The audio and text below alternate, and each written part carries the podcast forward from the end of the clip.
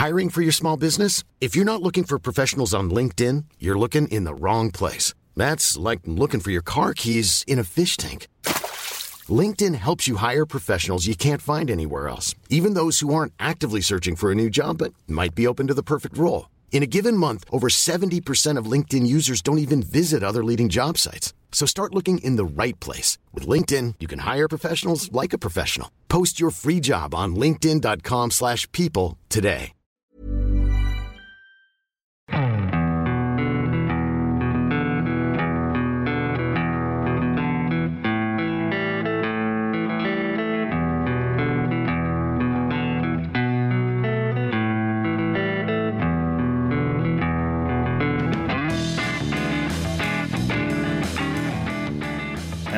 And welcome to the Second Tier Podcast. I'm Ryan Dilks, and I'm joined by the Hyde to my Jekyll. It's Justin Peach. Good day to you, Ryan. I'd like to say this is an extra spooky edition of the second tier, but there isn't really much spookiness to be had. I, I, don't know how to make the podcast any spookier other than producer Finn putting a ghost sound effect in right here. Uh, Justin, how do we feel about Halloween? And I think a couple of uh, managers who we'll get on to very shortly are finding it particularly spooky this year. Halloween's great. I think I do enjoy it. I don't like the fireworks that come after Halloween, but that's that's more of a bonfire night situation. I enjoy watching horror films around this time of year. I went to went to the cinema to watch Five Nights at Freddy's the other day. Was it good? You enjoy it? Nah, shy. Um, but you know, horror films are you know they're, they're the best bit of Halloween for me. Are they? I, d- I don't get on with horror films at all, mainly because they're all poorly produced and directed and written. They're just not very good films at all. You watched Midsommar? Uh, Midsomer Murders, yeah. No, Midsommar is an unbelievable film. Probably the best horror film I've ever seen. Spectacular, really good. Hmm. I read I read the synopsis on Wikipedia. I wasn't interested. No, trust me, really, really good.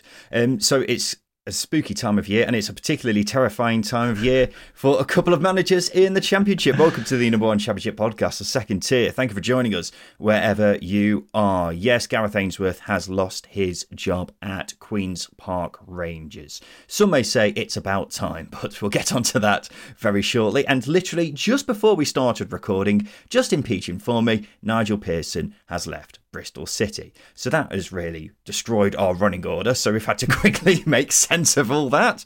Um, but we'll get we'll get onto that very shortly as well, as well as all the other games from the championship over the past weekend. Plenty, plenty for us to talk about. Not just in terms of managerial departures. We'll do the polls as well, and then we'll finish off with Simon Grayson take for late right at the end of the show. So QPR have sacked Gareth Ainsworth. It comes after losing 2 1 to Leicester, their sixth loss in a row, and they sit second from bottom of the Championship. Ironically, this was possibly QPR's best performance of the season so far, but this decision was well overdue, wasn't it? Yeah, long overdue. It's clear it wasn't going to work towards the end of last season, to be honest with you, but keeping QPR in division probably clouded the judgment of the owners a little bit, and you, you then start to switch focus naturally to pre-season and potential improvements. But the squad needed a lot more substance adding to it. Gareth Ainsworth, I mean, he, he was linked heavily, or they had bids for Josh Knight at Wycombe rejected, and you could just tell the frustration there of him not being able to add the type of player that he needed to really get his style of play going in the right direction. Yes, he had some experience, but still, it just wasn't enough for the type of manager that he is. And sadly, as I say, that those big changes they never really came, and Ainsworth resorted to the same style of play, deep, poorly organised, I would say, football. And, and to be honest with you, it caught up with him really, really quickly this season, mainly because I think the division's improved a lot on a technical level, but it just wasn't the right appointment at the, this time for QPR. Maybe if it was a proper rebuild where the, the team had a budget and Gareth Ainsworth had time, then he might have been the right man, but we'll never know because those circumstances haven't haven't uh, settled in front of him. I'm not sure Gareth Ainsworth was ever the right man, Justin. Um, look, I, I think he should have gone in the summer. To be honest, Gareth Ainsworth kept QPR up last season, but one of the main reasons why they were in danger in the first place was because of Gareth Ainsworth, and he's been there for eight months, and there haven't been any signs that he can take QPR in the right direction. The football is appallingly bad. The game plan is hoof it up to Lyndon Dykes or knock it over the top to Sinclair Armstrong. And I just think he was out of his depth in the championship, and this decision could not have come soon enough. Yeah, well, you're quite right, and I think the key thing here is yes, we can we can point the finger at Ainsworth, but it just wasn't the right appointment. There's a little part of me when he got appointed thinking, you know, Wycombe style of play it can be a success, but I think the squad was just too different and not in the right fitting of what Ainsworth wanted to deploy at all. If you look at the last few managers or last several managers that QPR have uh, uh, uh, employed, Jamie Floyd Hasselbaink, Ian Holloway, Steve McClaren, Mark Warburton, Mick Beale they're not exactly lump it forward kind of managers. Some of them do like to play fast direct football, but it's mainly possession based football, developing youngsters for the first team and, and, and being a bit more organic in that sense. Whereas Gareth Ainsworth, just get the ball in that final third. Doesn't matter about possession. Defend deep if you need to, or probably always. Um, and it just it just didn't work out. It just didn't work out. It wasn't the right appointment at all. And I think you more so you have to point the finger upstairs uh, as much as you do with Gareth Ainsworth because it wasn't the right appointment, and unfortunately, Gareth Ainsworth wasn't able to tap into the ability of this squad that we've said time and time again. Yeah, and I respect his positivity. He seems like a good bloke, although Sheffield United fans will constantly disagree with us on that for other reasons, which you can find out for yourselves. However, at times his positivity did come across as pure delusion, saying things like, This is going to be a good season, we're going to finish above the dotted line after three losses in a row. Gareth QPR were top of the championship a year ago, and now you're talking about just staying up by the skin of their teeth and that being a good season.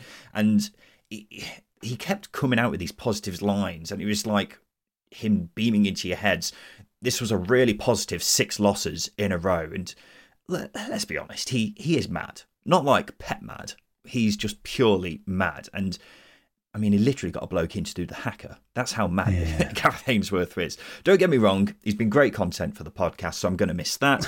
I'm also going to miss his luscious locks and his fashion. I'm not going to miss the dire football, the results, or the ridiculous comments after games. And as far as QPR go, they should have made this decision a lot earlier than they have done.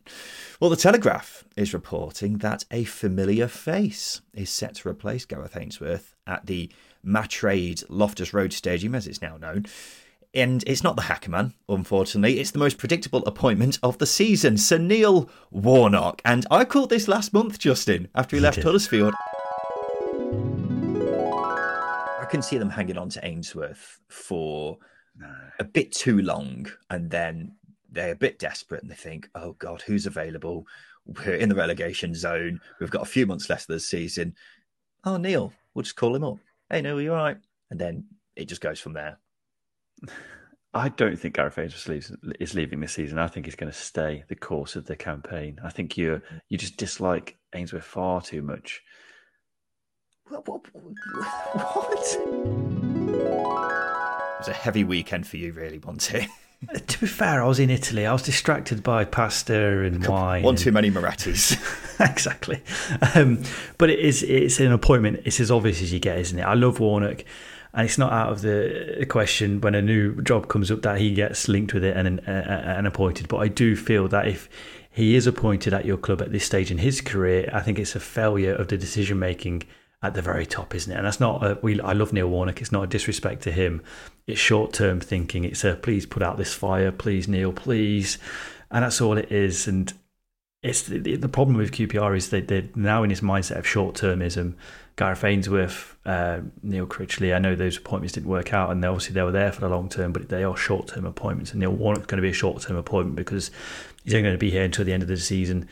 Um, and yes, I, I, do think he can steer QPR outside of the, the bottom three. But you've got to say if he if he's in charge of your football club or he has been in charge of your football club in the last three years, you've made uh, you made some cri- uh, critical errors uh, at board level. Yeah, I completely agree, Justin. I find it a bit annoying that poorly run clubs who make bad decision after bad decision can just press the Neil Warnock button. The, the Warnock card. And it solves all their problems. You say the Warnock card, it's essentially a get out of jail free card, yeah. isn't it? And look, Huddersfield deserved to go down last season because they were awful until Warnock showed up, and the QPR hierarchy have made bad decision after bad decision. I, I just don't get a sense that justice has been done with these clubs.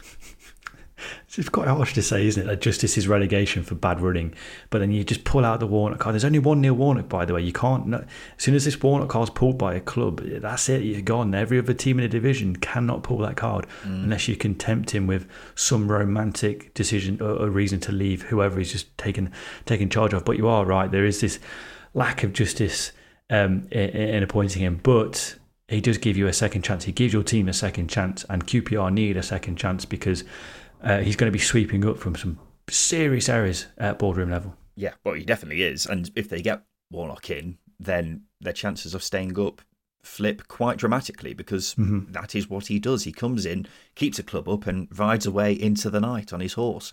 I, I mean, it's not the most forward thinking appointment, but the QPR hierarchy will just want to stay up, won't they? Yeah. I mean, ultimately, this squad is a lot better than its position in the table and is certainly the best out of the current bottom four, I would say. So it'll be surprising if Warnock doesn't get a tune out of this team. Whether he keeps them up is another question. Uh, I suppose, do you think they perhaps should have gone for someone a bit more long term than Warnock? I think QPR in such a dire state. I would like to see a long term appointment in. I think there's some really good managers available at the moment, and if they can go around, go down the route of of of, of uh, employing, yeah, Sheffield Wednesday have made an ambitious appointment in Danny Röhl. Going down that route would be great, but in in in you know, a bit of realism here for QPR, you need someone to come out and put a fire, guide your club in the right direction. Uh, this is a really important time for QPR to come in and get Neil Warnock in essentially. Um, ease the club into a in, into a new down a new path because as I say, a boardroom mistakes have been made gives them time to get things sorted, get a director of football in or a technical, technical director, whatever it is, to come in and steer the club into a new direction because they desperately need it. And Neil Warnock gives you that time. A quick word on Leicester, who beat QPR this weekend and sealed Gareth Ainsworth's fate. 13 wins from 14. They're one win away from matching the championship record for most consecutive wins, which is 10. And they were made to work for this victory. It eventually came from a wonder goal by Harry Winks. What a beauty that was, and what a player. What a player! Yeah, I mean, his winner will quite quite rightly take the plaudits, but because it was fantastic.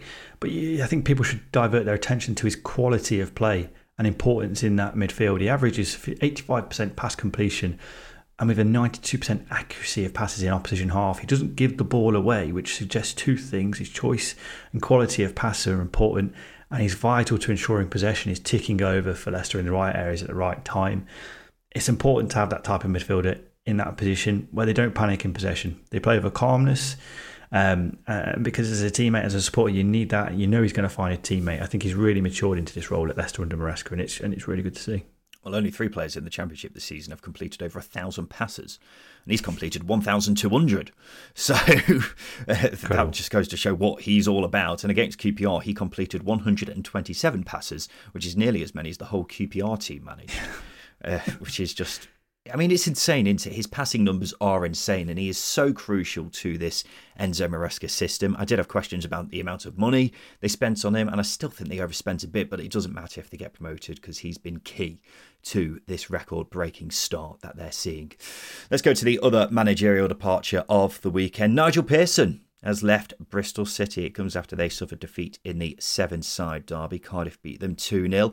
Um, it's literally just happened, Justin, as we were alluding to at the start of the show. We have started recording just as this announcement was made. But uh, what do you think? Well, Pierce has been dropping hints, hasn't he? That he's going to be on his way out. He's very, um, very cryptic in his, uh, his comments after the game in midweek, and he was very cryptic again, dropping hints um, that he's that he's going to be leaving very soon uh, in his post-match comments again uh, after the Cardiff game. I think if I was to look at it critically, all I can say about Bristol City this season is they work very hard. I've not seen anything of Bristol City that suggests they're heading in the right direction this season under Nigel Pearson, other than being a hard-working outfit, and that's not really where you want to be after spending a decent uh, amount of money. And clearly, the board aren't trusting him, or the ownership aren't trusting him with spending some of the Alex Scott money either, which I think is quite telling. Obviously, there was a lot of complaints from Pearson in the summer about that, or frustrations, I should say. Um, so I'm not really surprised that Pearson's gone, and maybe a surprise he's gone this early. I think he, he was definitely going to go at some point this season. Obviously, not having a new contract is a, is a big tell when you're going into last year as a, uh, last year deal as a manager. Um, you know, there's no talks happening. He's, he's alluded to it himself. So yeah, I'm not really surprised. Maybe maybe would have expected him to leave a little bit later in the season, but again, I think Bristol City are in a good position to go out there and get a younger manager who's going to really tap into the potential of this team. Not saying Pearson wouldn't, but I think this is the the next step for Bristol City. Yeah, I'm not surprised he's gone either. It did seem like he was quite frustrated, particularly recently with his whole contract situation. As you say, his deal's up at the end of the season. So if Bristol City don't see him as the man to take him on beyond that, then what's the point in hanging around? And he also yeah. seemed quite frustrated with, as you say, not being able to spend much money in the summer either. So, I mean, it makes sense. I, we've obviously been quite critical about Nigel Pearson and Bristol City over the past few months or what have you, um, mainly because it's not the most, you know, forward thinking manager to have in place. But let's give full credit to the guy. In the time that he's been there, he has really steadied the ship. He has taken Bristol City, a club which has spent a hell of a lot of money in recent years, uh, well, prior to he, before he came in anyway, and has got them, you know, progressing slowly but surely up the table. Mm-hmm. And that's really, really positive. He's got some players who, young lads who have, he's really developed into first team players and some of the most promising talents in the division. Of course, Alex Scott was one of them before he got sold. So he has done a really good job in that time. I'm not yeah, going to take that has. away from him. Um, he, he has. And the only thing I, I would say is that if Bristol City want to progress and start getting further up the table, I just think someone else needed to come in. And it looks like that's going to happen now. So that leads me nicely on to Justin. Who do you think they should get in? Uh, again, it comes down to the squad that they've got. They've got a young squad, and I think having a manager who's worked not extensively with youngsters, but you look at Maresca, for example, he's got a lot of experience of working with, with young players and how, how young players are coming through at Leicester even this season. I think that's a, you know a decent a decent avenue to go down for Bristol City. It's quite hard to pinpoint exactly who. Um, I mean, Sheffield Wednesday, I've mentioned it already in this episode, but there's a quite left field appointment in Danny Röhl, quite a young manager who's got some big ideas, and I think if you can if you can uh, go down that avenue, because Nigel Pearce has been a very safe pair of hands. Football's been very safe. Yeah. He's a very safe appointment. He's a very solid appointment. Um, but it's it's it's not going to take that next step. I mean, one promotion in the last ten years. I know he spent a bit of time in the Premier League and abroad, but that's ultimately his record. He's, he's had one promotion from from the Championship in ten years, and that was at that Leicester side. Um, so again, if you can get a manager who has that ambition to take Bristol City into that next next phase, then that would be a really good appointment. Um, you, if you're looking at young managers, Ian Evatt is is, a, is one that impresses me in, in League One. I think that's a good style of play that you can tap into. That's just an example of where Bristol City might want to go down. But as I say, young squad, uh, energetic squad, potentially a, a, decent budget in January. That Alex Scott money, yeah. There's this. I think good times are ahead for Bristol City. Yeah, I think that too. And this is what I've been saying to Bristol City fans all all this time with Nigel Pearson is that if you get another manager in, it could be quite exciting because let's face it, as good a job Nigel Pearson did at Bristol City, they were never going to challenge for the top six while mm. he was there, unfortunately. A new manager, a new exciting young manager, can change everything. So this is an exciting opportunity for Bristol City to, you know, have a gamble on getting someone in because the foundations have been set brilliantly by Pearson. Get a young manager in or just, you know, a forward thinking appointment, and Bristol City could do something quite impressive this season. Of course, it's there are squads that are stronger than theirs, but if you've got a talented manager coming in, then anything's possible. Well, I think if you look at Luton Town uh, and Nathan Jones, Nathan Jones was uh, a bit more on the uh, pragmatic side of things when it comes to his tactics and his style of play, whereas Rob Edwards wanted to tap into the attacking quality of the Luton team. And I think that's really where that's the same crossroads Bristol City are at. There's a lot of defensive qualities in that Bristol City team, um, and a lot of sort of defensive minded qualities.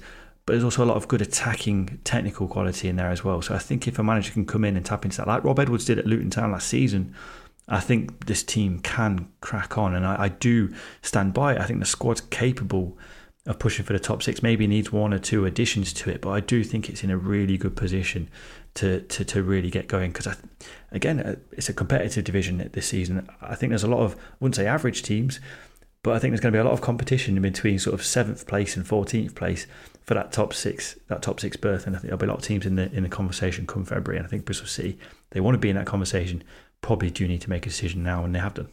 Yeah, there's a lot of very talented coaches out there. So Bristol City have a chance now to get one of them in, and you know try and be a, bit more exciting of a side because right now they're just very mid-table, aren't they? Uh, Johnny's mm. three-word review for Cardiff: Rubin Colwill, baby, of course. Cardiff beating Bristol City in the Severnside derby, and Rubin Colwill was amongst the goals. Someone whose career had very much stalled over the past year, but a brilliant individual goal by him, and fingers crossed that gets things back on track in his career. Cardiff up to fifth with this result, back-to-back wins for them, and it's undeniably been a great start to the season for them, hasn't it? It has, it has. I think um, what you've got to recognise is that this is one of their best or their best run of form um, since an eight-game unbeaten streak into in the 2019-2020 season, which shows you how rough it has been over the last few seasons. It also shows you how how um, how quickly Bulut has adapted to the championship quicker than I anticipated and also how he's how he's tapped into the quality of this team. And I still think they um, they're probably not as creating as much chances as, as other teams, but they're taking their chances. Uh, I mentioned the stat the other week about them almost equaling their um, their goal record from from last season. We're only a quarter of the way through. They're going to blitz that massively, and I think you know a manager, a new manager coming in, giving the team confidence that they've got the quality to go out and do what they're doing now, and that's taking their chances. I think yeah, you've you've got to praise Cardiff City. Top six challenge might well be on. As I say, a lot of not average teams, but competitive teams in, in that mid-table mid-table berth. And I think Cardiff again could be in that conversation. Should they should they keep the consistency going? That's a big ask. But if you've got to play like Rubin Colwill, maybe, maybe, maybe. Uh, I have been very impressed with how Erol Bulut has got multiple players raising their games. I mean, Perry Ng is the main one who's been mm. superb this season at right back, but you've got both Mark McGuinness and Jamilu Collins at the back, who also are in that category. Joe Ralls as well, and the two Greek lads. Greek lads they brought in Siopis and uh, Goutas have been very clever additions, and Goutas in particular has been excellent. So it's all going very well.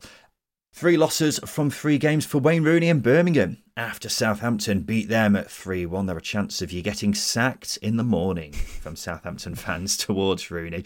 I think this was better from Birmingham, Justin. They showed more fight, but I'm not sure if that's just a low bar already because it was ultimately still quite comfortable for Southampton, wasn't it?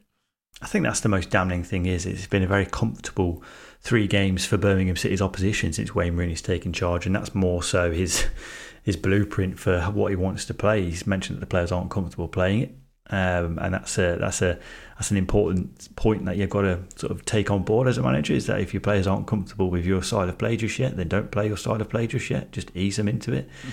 rather than persisting with what you're doing. And you are right; they were a lot more um, structured, disciplined in this game, but still Southampton did find it fairly easy to um, to score their goals. Of the defending was quite passive again at moments, and um, that's a big thing that Wayne Rooney needs to sort out. And again, I don't think Birmingham would have conceded the goals they've conceded under Wayne Rooney under John Eustace. Yeah, and I think that's a completely fair point. It's a shame because the previous manager, I'd have fancied Birmingham to get something from this. What we got in the end was another game where they were quite clearly second best. In fairness, the first goal was offside, and Birmingham had a clear penalty turned down. However, on the balance of play, only one team deserved to win this, yeah. and it wasn't the team in blue. They've now gone from inside the playoffs to bottom half of the table in the space of a week. Their next two games are Ipswich and Sunderland. So it doesn't get any easier, I'm afraid, Wazza. The question is, when do we press the panic button? Justin, is your hand kind of hovering over it, or is it still very much in your pockets? I'm quite a chill guy, so I'm not. I'm not anywhere near the panic button. It's still under the one of those plastic covers, you know, like a fire alarm. You don't want to. Yeah. Know, to stop yeah. people bumping into it and pressing it by by accident. No one wants to get sacked by accident. So I, the cover's still on it, and I'm just sat by the desk at the moment, not not doing too much. I'm not. I'm not panicking or stressed. I think Wayne Rooney. There's no midweek games for a few for a few weeks, so Wayne Rooney's got a lot more time to dabble with his squad, get his squad tra- well, transitioning into a philosophy that is is the right balance between John Eustace and, Wayne, uh, and Wayne Rooney. Um, but I think the important thing is to, to, to, to, really understand is Wayne Rooney and John Eustace are completely different managers. Style of play is different, personality is different. Um, and that's what that's the transition that didn't need to happen this early on in the season. Probably March, April would have been a better time to do it. Gary Cook, um, but I think that's the key thing that needs to be transitioned. Is yeah, he's got time to do it now. So I'm not I'm not panicking. I'm I'm not I'm not worried. But I think after November, that's when well, I say November. It's in a couple of days after that uh, next international break. That's when you start to start to really judge Rooney's team. Yeah, well, Ipswich and Sunderland, there's a very realistic opportunity uh, chance that uh, Birmingham could have five losses in five under Wayne Rooney, which yeah. is a it wouldn't be a good look, would it? Especially after all the outrage after John Eustace's dismissal. So, yeah, it, it's um, it, it, I'm, I'm definitely not panicking just yet, but the slide down the table may cause a bit of alarm after we've yeah. got past those two games. Uh, Patry with a three word review for Southampton starting to gel, and it's going rather well for Southampton, isn't it? They're unbeaten in six, picking up 14 points from a possible 18 in that time, now up to fourth. They're looking more and more dangerous as the mm-hmm. games go by, aren't they? Yeah, they are. Russell Martin needs a, uh, should have a lot of praise, sorry, because a lot of the um, flaws in his side of play that were present back in August, September time, starting to iron him out, which is great. There's a huge shift in character, organisation on the pitch, in game management and that's a that's a big plus for, for Southampton if they're going to sustain performances and sustain results and be a lot more consistent. I mean, you saw it in the second half in this game. They yeah, Birmingham wrestled some control in that second half, early on in the second half, and Southampton got it back. And I don't think they would have done that mid September. I think Birmingham would have slowly gained confidence and maybe walked over them. So, yeah, credit to Martin for making his tweaks or, or having the conversations to to get that control back into that second half because it could have been could have been a bit hairy. Yeah, it could have been a bit hairy. I mean, the amount of ability in this team always meant it was going to be difficult to see it struggling for too long. And mm. now they're very much a team to be feared. I mean, Charlie Alcaraz is a very talented player, as is Sulemana. Stuart Armstrong, I think, massively falls into the category of players you don't really appreciate in the Premier League, but then look very good when they come down to the Championship. Flynn Downes has been brilliant recently, and Taylor Harwood Bellis has strengthened that defence so much, and that's why I rate him so highly.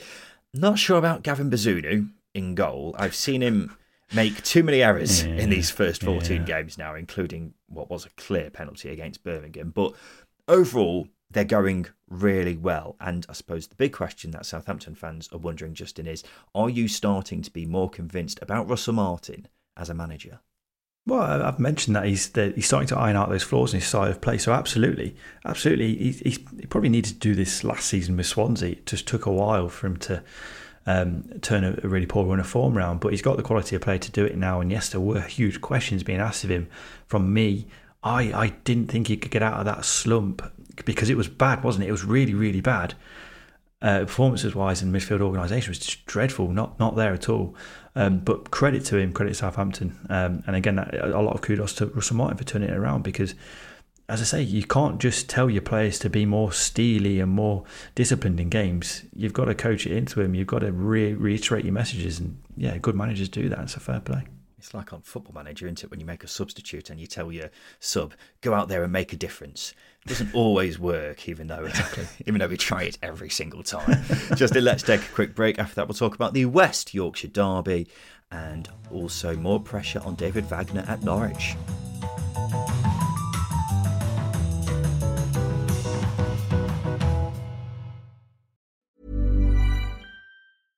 Cool fact a crocodile can't stick out its tongue. Also, you can get health insurance for a month or just under a year in some states. United Healthcare short term insurance plans, underwritten by Golden Rule Insurance Company, offer flexible, budget friendly coverage for you. Learn more at uh1.com. There's never been a faster or easier way to start your weight loss journey than with PlushCare.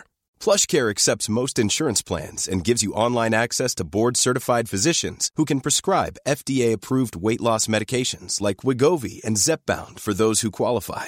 Take charge of your health and speak with a board certified physician about a weight loss plan that's right for you. Get started today at plushcare.com slash weight loss. That's plushcare.com slash weight loss. Plushcare.com slash weight loss.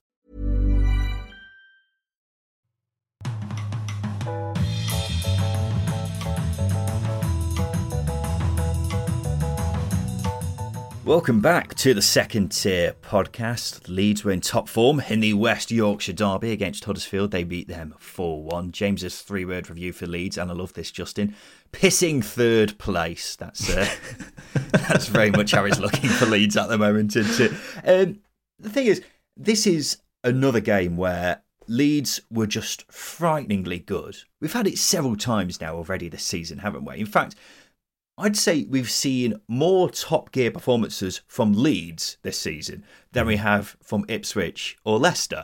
It's Yeah. just about trying to match the consistency of those two, which is obviously ridiculously difficult because they're not showing any signs of faltering. However, when Leeds are on top form, they are wonderful to watch, aren't they? The transitions in this game was frighteningly fast.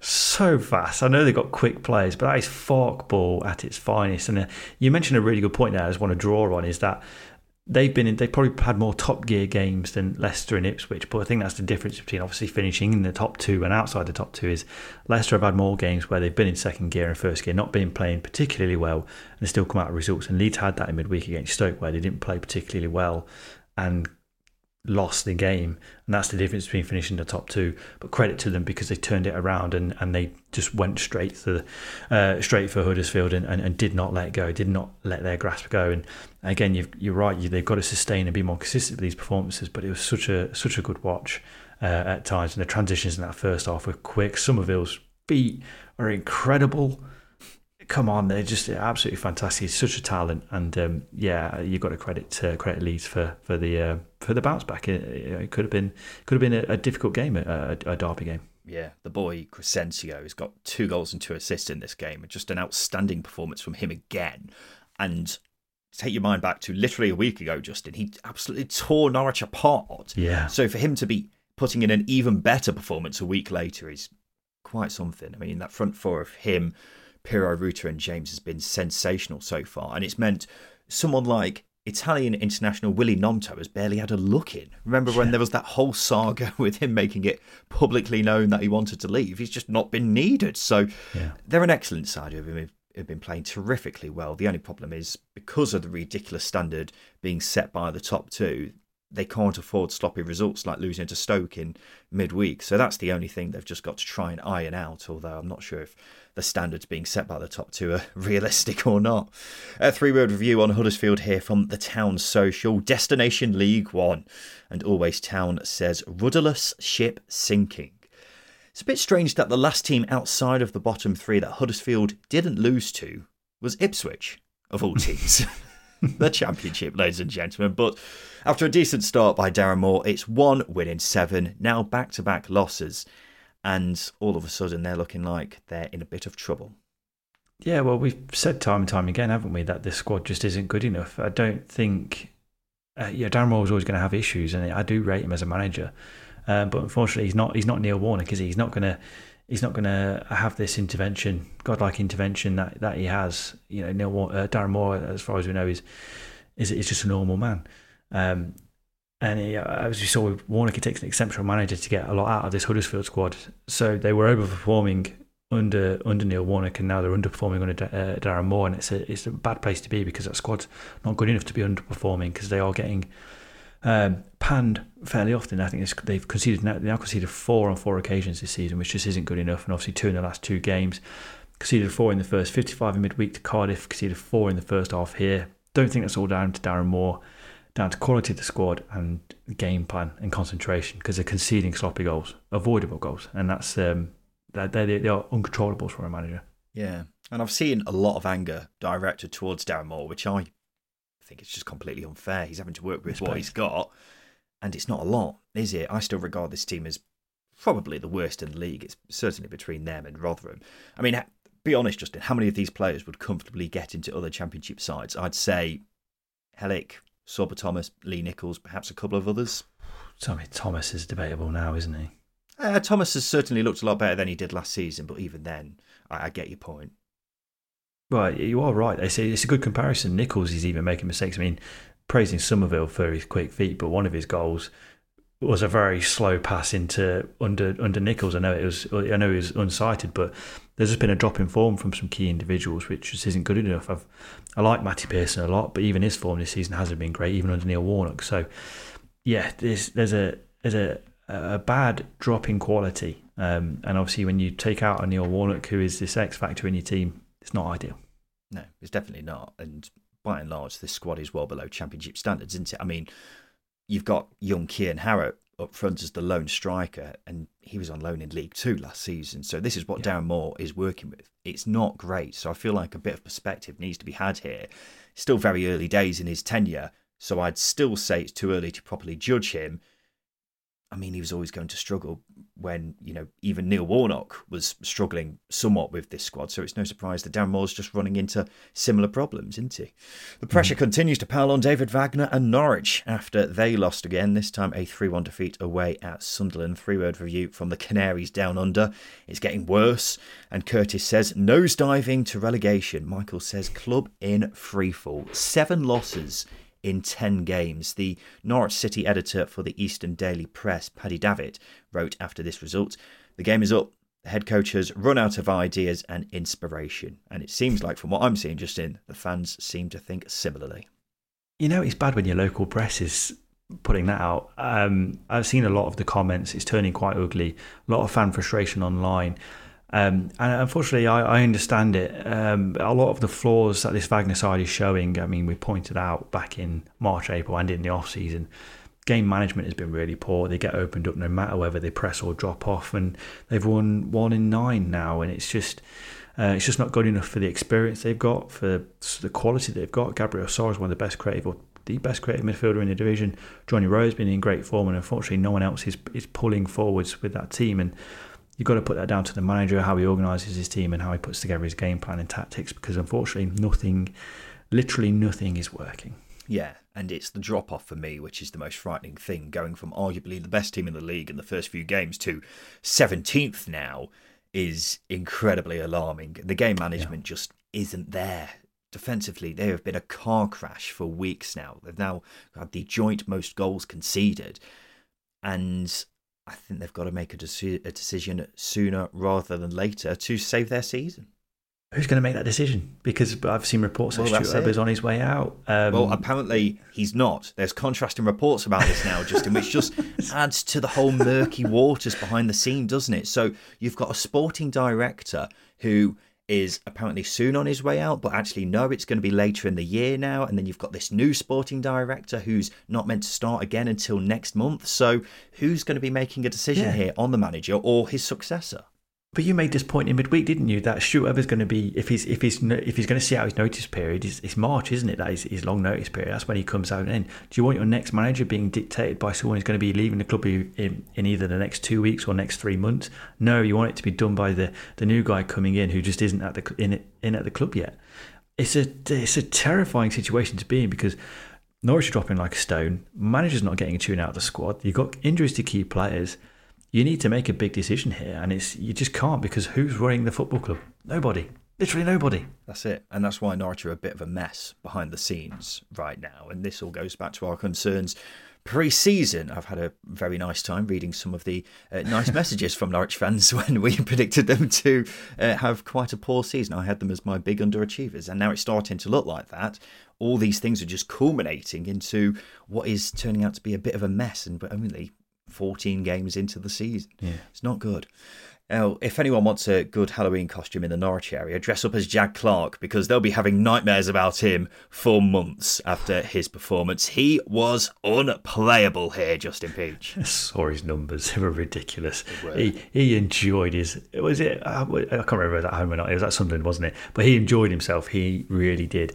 I mean, he's quality, and we've mentioned him several times already this season he's got the ability to just turn games on, turn games off whenever he wants, and he's having the season of his life. Which again contrasts it to two or three years ago, where just had no idea whether well whether he was going to pick up form, and where he is now, he's the, the division's best attacking player.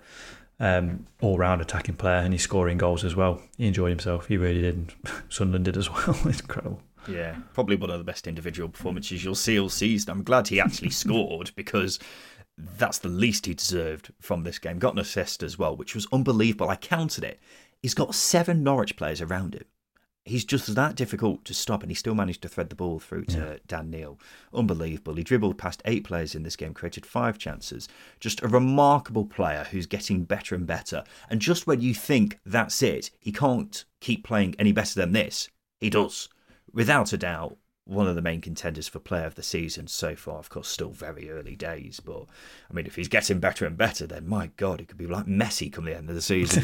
uh, Sheffield Wednesday have finally won a game. my lords, they beat Rotherham 2 0 in the South Yorkshire Derby. It's the first time they've won a game in 90 minutes since the League One playoff semi final against Peterborough in May. My God. That's a long time to wait, isn't it? Uh, yeah, Um, what we laugh, but that's bad. Yeah, that's yeah, harsh. Yeah, more than five months ago. Jesus Christ. And they actually ended up winning this quite comfortably too. And I- I suppose the question is now, Justin, could this be start of Wednesday getting on a roll? Uh, Ryan, I'm not going to stop. You can you can squint as much as you want, Justin. I'm going to keep up with these rule puns. I wanted. If you don't like it, you got to roll with it. For fuck's sake, I really wanted to praise Wednesday. I'd apologise to Wednesday fans here because they don't deserve that. Uh, they deserve to roll in this win. yes, he's on board. Oh, we've ruined this, haven't we? Um, uh, I don't know where to go from here. Wednesday fans, they were really good. They were really good. I mean, I expected Rotherham to again be a difficult side to beat, but they, they just had nothing to offer, which is quite staggering, really, because Sheffield Wednesday haven't up until this game I hadn't scored in ten hours of football, um, and obviously hadn't won a game in ninety minutes since May, which is a long time. Um, and Rotherham looked the worst team in the division against them. Uh, and again, that's saying something because Wednesday have been the worst team in the division so far this season. Um, can it be the start of a run of form? I hope so because uh, you know, Wednesday fans have had it rough over the last uh, last few weeks. Um, but you know, all we've got to all we've got to go by is that Danny Rose has tapped into some of the quality in the squad, and he's the. I mean, I know they lost three three three nil in midweek, but it was better, and there have been there has been an improvement in this game. And Musaba was good. Michael Smith took his chances. Um, and the bar has been low, so it's really hard to assess where Wednesday are going to go. But this is a huge, huge start. huge, huge start. I'm just looking at it now. This was the most shots they've had in a league game this season. So hopefully this can get them some momentum. And, you know, full credit to Danny Röhl as well, because Xisco Muñoz had plenty of games and didn't have anything that looked anything like this performance, did he? So I think he deserves a lot of credit. And I'm starting to believe a bit in uh, Danny Röhl. Sex, drugs, and Danny Röhl. Um, get it? Yeah, good. Um, is worth saying uh, Sheffield Wednesday have been put under a registration embargo by the EFL because of money owed to HMRC. It means Wednesday cannot register any players without prior written consent. It comes after Chansiri, the owner, said he would stop funding the club after being treated unfairly. Um, I did see this, and it isn't really a surprise to me, Justin, because if they're not if they've if they're owing money and the owner's not putting money into the club anymore, then it's not a surprise that something like this has happened, is it? No, and that's uh, I think that's the worst worst part about it is the fact that you're not surprised that the owner's deciding to put uh, stop putting money in because he's spat his dummy out, bit pretty much. Well, I mean, I said it a few weeks, didn't I? How I described him, called him a tosser, and this is uh, a depiction of that uh, of that statement. Um, it, you just don't do that to a football club. And I know you are getting stick, but you're getting stick because you've not made the right decisions and you've made the club a laughing stock. You've just almost dragged the reputation of the football club through the mud uh, this season um, because of some really poor decision making and you know bad relationships you, you've harnessed. Um, and he's now pulled this move out.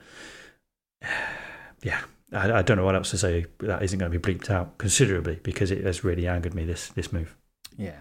Well, on Rotherham, um, obviously a terrible result for them. They have signed Daniel Ayala this week, though. It's a good signing. Didn't realise he was still playing, to be honest. Uh, let's move on to probably the shot result of the weekend. Middlesbrough nil, Stoke two.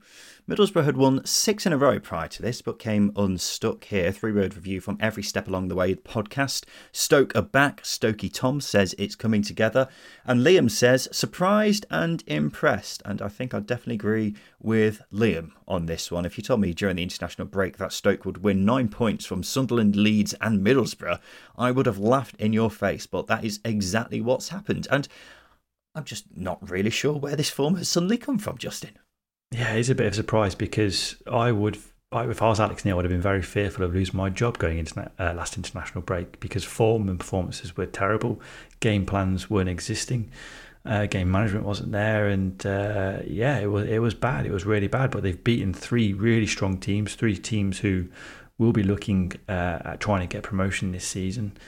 uh, three teams over the Sunderland actually were, were Leeds and, and Borough in a decent decent vein of form. So yeah, it's, it's, it's massive. But I think what you've got to consider over the last three games, the repeat factor that has really helped them get over the line is the fact that they defended their box really, really well, which they haven't really done all season. It's not helped that they've not really had personnel available. But Luke, Man- Luke has been a rock in those three games. Michael Rose was brilliant in this game against Middlesbrough, and that's been the key, the key deciding factor for me. That they've they've built on a solid foundation, and hopefully that's the start of form. But it'd be very stoked for them now to lose the next three games. So It would it's hard be- to get carried away. Yeah, it would be very Stoke, wouldn't it? We've uh, kind of got used to that over the years, so it would not be a surprise to see that happen. But I think the person who deserves a lot of credit here is Alex Neil. After the amount of stick he got before the international break and with the calls for him to go, he's massively turned it around in such a short period of time. And he's made some big calls as well, bringing Dwight Gayle back into the fold has Yeah. been a surprise. It was like Lord Lucan knocking on your door and asking for a fiver because I just kind of forgot he existed. But Did you see Josh Lawrence tweet to Dwight Gayle? yeah, he, he, he hit him with the old uh, Ian Wright. Um, I thought you was dead. Mr. Gayle, I thought you were dead. Um, but yeah, banter. you, you know, go back to Stoke. They they have got a good side. Luke McNally, we've mentioned recently, is a brilliant centre half. Mehdi Leris on the wing is someone I've been impressed by since he's come in. Ki-Jana Hoever is an excellent fullback. It's a blow losing Mark Travers in goal. He's been recalled by Bournemouth, so we'll see how we, how they cope with that. But it has been an amazing week for Stoke. I'm not sure how long this good form will continue, but it's certainly changed the atmosphere because it was a bit sour prior to the last international break. Ipswich's ridiculous start to the season continued. They beat Plymouth 3 2. They continue to have had the best start in Championship history behind only Leicester. Gary's three word review for Ipswich McKenna is magic. Ipswich not at the best here, but still getting the result, which I suppose is a sign of a good side and that they are the real deal. Uh, why are you pulling that face? A little bit of luck on their side in this game, let's be honest. Come on. That's what I'm saying. They weren't at the best. Yeah, yeah, but this is what I mean. I mean, good teams get that rub of the green. I don't know how in football, but it just happens, doesn't it? Because they were lucky that George Edmundson wasn't sent off and well, the goal. well, well, Justin. I have seen that a few times, and I, controversially, I think Of Edmundson course. might have got the ball. Uh, yeah, yeah, yeah. There's one yeah. replay where it's Ooh. just sideways on, kind of, and you see Edmundson's got the ball, and I don't think there's much contact with Bundu either. Maybe Yeah, uh, that's just what I saw anyway. of course. Yeah, yeah, because you've got your Ipswich tinted glasses on. Plus, I thought it was it is. outside the box as well. Yeah, it doesn't matter. I just think it was a red card. I think it was a red card and a, and a free kick. But I, have seen a picture where well, the contact is inside on that as well. I think Ipswich fans would also point out they've got two defenders who were side on from Edmundson. So yeah. Well, I, I, um, I, I, the evidence is stacked against you, but it's clear that these these glasses you. I Not just think. I just think when I saw it first time, um, and it was from the normal TV angle, I thought, oh god, how's he not been sent off there? Replays, I can see why the linesman, who I, I'm guessing has made that decision, has said, I think Edmundson's got the ball there. That's all I'm going to say because it looks like a bit more pace has gathered on the ball after he's made that tackle. But we'll leave that one there because I'm sure that's not going to go down well with Plymouth fans. Uh, George Hirst was amongst the goal. He's now got uh, amongst the goals. He's now got a goal and three assists in his last four games. And I remember at the start of the season we were saying that up front is the one position Ipswich really need to strengthen. But he's been great so far, and the results have shown that, haven't they?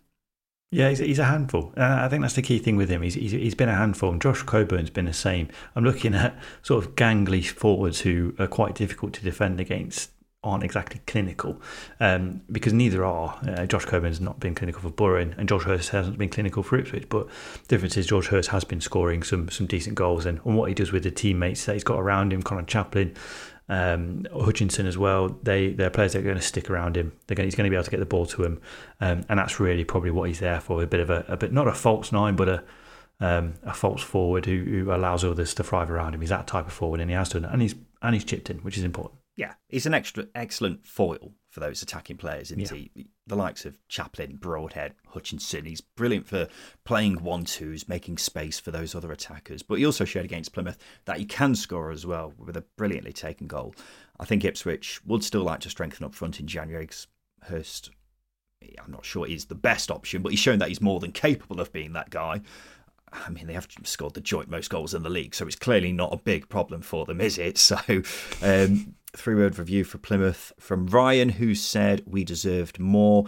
Brilliant goal for Morgan Whittaker, by the oh way. Oh he God. has been on fire for Plymouth. Speaking of wonderful goals, a wonder goal from Jaden Philogene saw Hull beat Preston 1 0. That goal, Justin, my lord, dribbling from his own half, going past three players before a brilliant finish. Goal of the weekend, without a doubt. Would you go as far to say goal of the season so far? I do like individual efforts, and uh, this this is definitely it enters a conversation. Uh, as long as it doesn't get topped between now and the end of the season, it enters a conversation. He nearly did it uh, before. I don't know what time, time in the game it was, but he he almost did it before he actually scored as well. So he could have had two individual efforts uh, in the bag against uh, against Preston. But he's that quality. He's, he's got he's got that sort of quality, and we were we were sort of umming and ahhing about that that fee that Hull paid. I think uh, I think they've had Villa's pants down. Incredible. Now, now you look at it, you're looking at Yeah. it thinking that as well. And I mean, he has been sensational for Hull so far. If you look at his underlying data, he has been flying in a Hull City shirt. And yeah, they did pay a fair bit of money from him, so you'd expect that. But based off what we've seen of him previously at this level, Justin, he's come on leaps and bounds compared to the player that we saw in previous seasons, hasn't he? Well, we've, we've com- not complained, but we've been concerned about the amount of games that Liam Rosenior's teams draw. Jaden Philogene is the difference between drawing games and winning games. I mean, he scored the winner in this one, but he's he's, he's going to be the main difference. And to carry that sort of weight on his shoulders is is is quite um, quite a big thing. And again, I've said it in uh, almost every season that players like Jaden Philogene need a bit of arrogance about you. Um, and that arrogance comes from just wanting to get the ball and run at players and then score. And you, it takes an arrogant kind of player to, um, in a good way, by the way, it takes an arrogant player to take the ball in their own half, dribble past half a team, and then and then, and then score. And that's what you need. And I think that's what you need when you need to turn those draws into wins. And as I say, did it in this game, and he's going to do it time and time again this season. He's got to have a bit of arrogance, hasn't he? When you're dribbling past as many players as he is on a regular basis, you've got to have a bit of cockiness about you. I mean, he's Yeah. just 21 years old as well, so the amount of talent that he has got for someone so young feels like he's older than that because he's been around in the championship for quite a while. But he has got talent in abundance, shoots a lot, so you can tell he has got a bit of a confidence in him. But you know, keep shooting, lad, because clearly causing loads of problems for opposition teams. A brilliantly taken goal by Liam Cullen saw Swansea win 1 0 away at Blackburn. I quite like what's going on at Swansea. Results have been a bit up and down so far, but I look at the squad, loads of young talent there. Michael Duff's a great manager. I think they could be one to watch. So a good result for them. A 91st minute equaliser from Mileta Rajović saw Watford draw 2 2 with Millwall. This game is quite chaotic. Adam Barrett still looking for his first win as Millwall caretaker boss. Stewart's three word review for Watford can't defend crosses.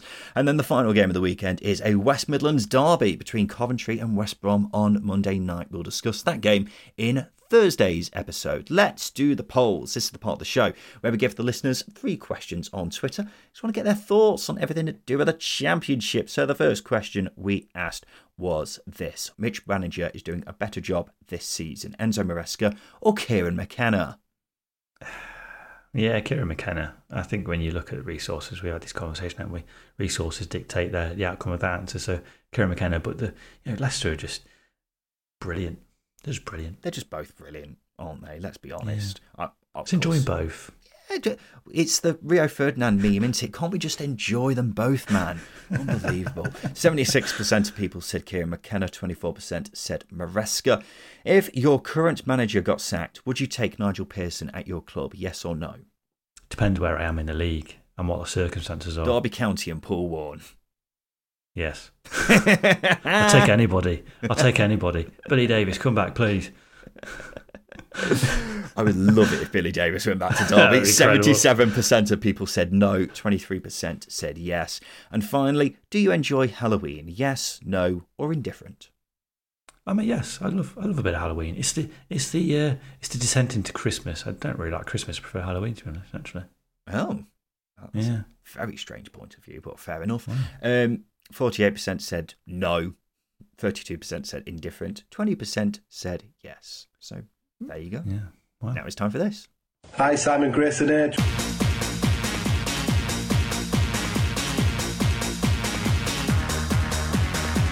Yes, it's time for Simon Grayson's Hateful Eight. So I'm going to ask Justin to name eight of a certain subject. All he's got to do is name all eight. So, for example, if I would say name Steve Bruce's last eight clubs, he would say Villa, that's one down, Newcastle, that's another down. But if Justin would say Weymouth, he would lose a life. So all he needs to do is give me all eight answers. Justin, you've got two lives on this mm. one, which I think is fair with this question. Of course, Gareth Ainsworth is no longer the manager at QPR, so let's have a look back at the Rangers managers of the past. Can you name for me the last eight QPR managers prior to Gareth Ainsworth? Justin has got a massive grin on his face. Why is that? Because I mentioned them all at the start of the episode. You did mention a few. Now it would be really embarrassing if you didn't get them all, wouldn't it? After that, can I do you want my hands in view so I don't scroll up on my notes? Yes. I, oh, I'm going to get pins and needles, but okay, why not? Um, shit. Uh, Gareth Ainsworth. No, prior to Gareth Ainsworth. Yeah, but I know I'm just trying to. okay, my, my brain taking over. Okay. Gareth Ainsworth, Mick Beale, Neil Critchley. Well, one at a time, please. Jesus I'm sorry. Christ. Which one are you saying? Neil, Neil Critchley. Neil Critchley, yes, he was there for just three months before Gareth Ainsworth, winning just one game and has got the lowest win percentage of any QPR manager ever. Justin, can I have your second guess, please? Mick Beale. Mick Beale is correct. You didn't have to go that close into the microphone for that. Sorry, guys. Um, yes, Mick, Mick Beale is correct. Justin is hissing in the background. Uh, but yeah, he had QPR top of the league before sneaking out the door to go to the other Rangers in Scotland. That's two down, six to go. Is this enough of the life stories of each candidate that I'm going through? Can we just Mark Warburton's next one? Next one? I, don't Mark like Warburton. your attitude today. I don't like your management of this Simon Grayson. Mark Warburton is correct. He was there for three years. Did a very good job. Is that right? That's better. Yeah, there we go. Three down, five to go. Steve McClaren. Steve McClaren is correct. Him and Casper the Snake were there for one season. So you're halfway there. Uh, you got Steve McClaren. He took over Ian Holloway. He did. One and a half years at Loftus Road for Ollie. That's five down, three to go, Justin. Who could forget Jimmy Floyd Hasselbaink's tenure? Of course. Just under a year there for JFH. That is correct. Six down, two to go, two lives remaining. Surely he's got it from here. So this is where my notes stopped. Uh, Chris Ramsey was in charge, but I don't know if that was a caretaker or interim spell, but I'm going to throw him in there anyway. Chris Ramsey was correct. He was there on a full time basis. He saw QPR get relegated from the Premier League in 2015 and got sacked in the season after, after not very long. Uh, of course, it's now everybody's favourite uh, manager who's not a manager. It's Harry Redknapp. Is he everyone's favourite? Well, he's just like the not the common people, the non-football fan favourite, I should say. Because he was on I'm a Celebrity. Is that what you're on? Okay. What about Dennis yeah. Wise? Dennis Wise, everybody. it's him or Dennis Wise. Harry Redknapp is correct. He was there for two years and got them promoted from the Championship in the 2014 playoff final. So you are correct. Well done, Justin Peach. Did you have a look at Wikipedia before we started recording? Is that what happened? Yeah, well, yeah, because um, I, I put them in my notes because I made a really good point at the start of this episode. Great. Well, that's completely ruined that Hateful Eight, hasn't it? But I'm glad you had a nice time. there we go, ladies and gentlemen. That's been Simon Grayson's Hateful Eight. This has been the Second Tier Podcast. We'll be back again on Thursday for a preview episode of all the games coming up in the Championship next weekend. Might have some managerial news on that front as well, particularly at QPR. Is old Neil making his return. Well, we'll have a chat about that on Thursday. So we look forward to seeing you then. As always, if you won't mind spending a few seconds of your time giving us a five star review on whichever pla- podcast platform you're listening to us on, it helps us go a long way. So we would greatly appreciate it if you do that. In other news, we'll see you again on Thursday. This has been the Second Tier Podcast. I've been Ryan Dilks. I've been Justin Peach. And a big thank you for listening.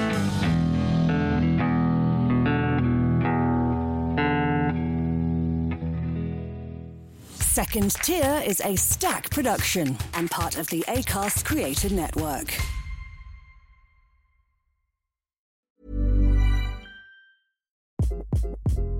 Hi, this is Craig Robinson from Ways to Win, and support for this podcast comes from Invesco QQQ, the official ETF of the NCAA. The future isn't scary, not realizing its potential, however, could be. Just like on the recruiting trail, I've seen potential come in many forms as a coach. Learn more at Invesco.com slash QQQ. Let's rethink possibility. Invesco Distributors, Inc.